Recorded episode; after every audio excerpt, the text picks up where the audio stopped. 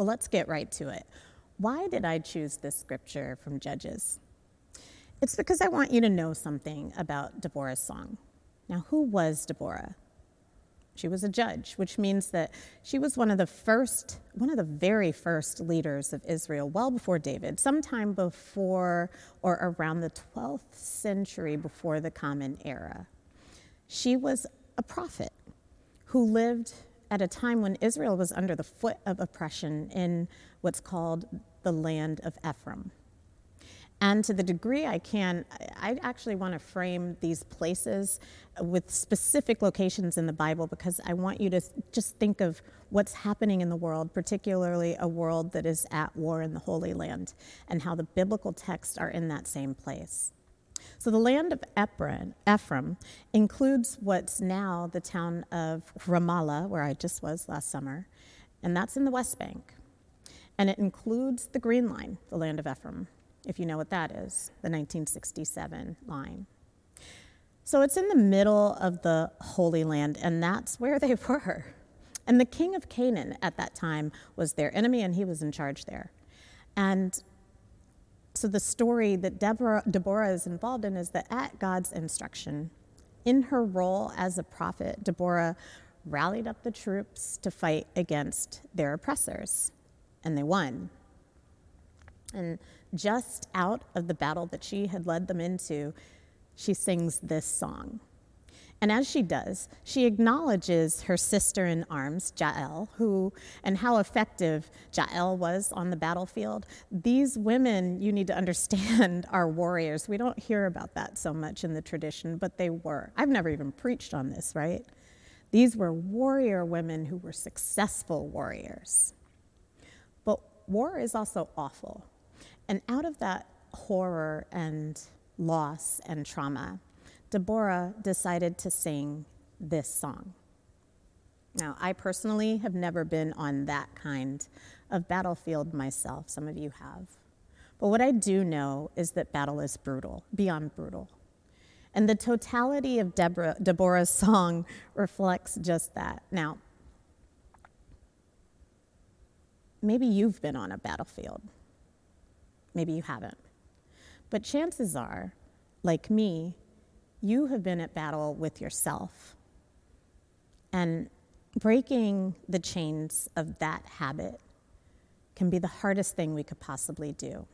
So impossible, even, that, hmm, maybe we could only pull it off through divine intervention. Because you know, God does intervene, God will fight that battle for you. Exodus chapter 14 and 14.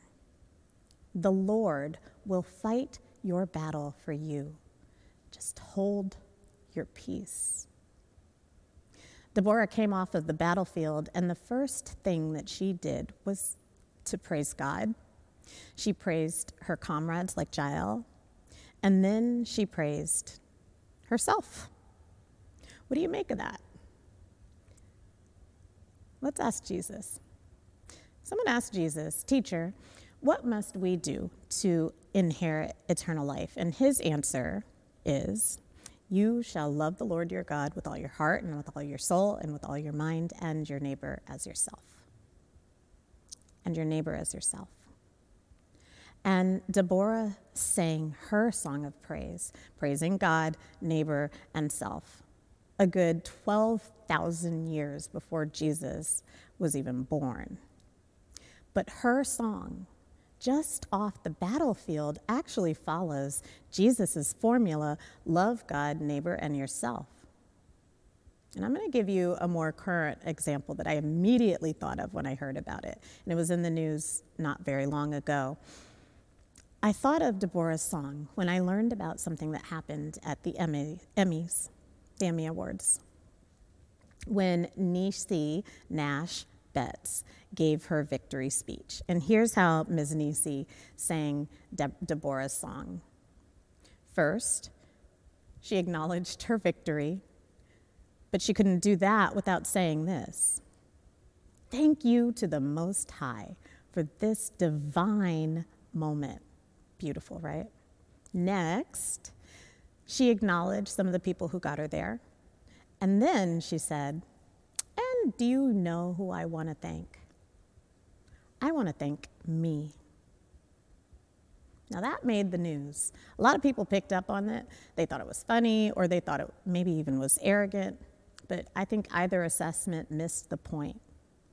Here's what she said next, and I want to quote I want to thank me for believing in me and doing what they said I could not do.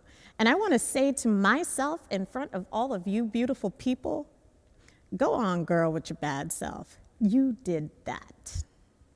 That's what she said. And we should know that Ms. Niecy was not being arrogant. I call her Ms. because we haven't met and she hasn't invited us on first name basis. But Ms. Niecy was not being arrogant. She wasn't making a joke, no. She was modeling something that so many of us struggle to do ourselves. She sang Deborah's song. She followed Jesus' most fervent command by loving herself rightly. By loving herself in the context of her love of God and neighbor, Ms. Niecy, on that stage, had just come off of her own battlefield, y'all. She had just come off the battlefield and she had a song to sing too. And you, I know some, but I don't know what battles you are facing right now. I don't know if you're on the battlefield or coming off of it or headed in your spirit may very well be at war.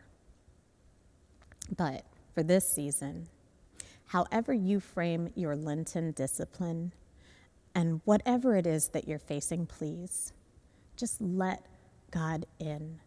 Make that your priority. Make that your Lenten discipline. And as you do, let God in. Notice, taste, and see God's goodness because God is already fighting your battles. They will come for you one way, but God will send them running in seven. Let God in. And borrowing from Deborah's song, may your enemies be eradicated, but may those who love you be like the sun as it rises in its might. And let the church say, Amen. Thank you so much for joining us for this element of worship. We are so grateful that you have entrusted the park with this moment to hear music, to listen to the Word of God, whatever it may be. And we just ask for your support. The park only functions with the generous donations of people like you. And 100% of your donation goes to the incredible ministries of this church, which give and give and give again. Thank you for the ways that you give in advance and for all that you might be ready to give in the future. God bless you, and amen.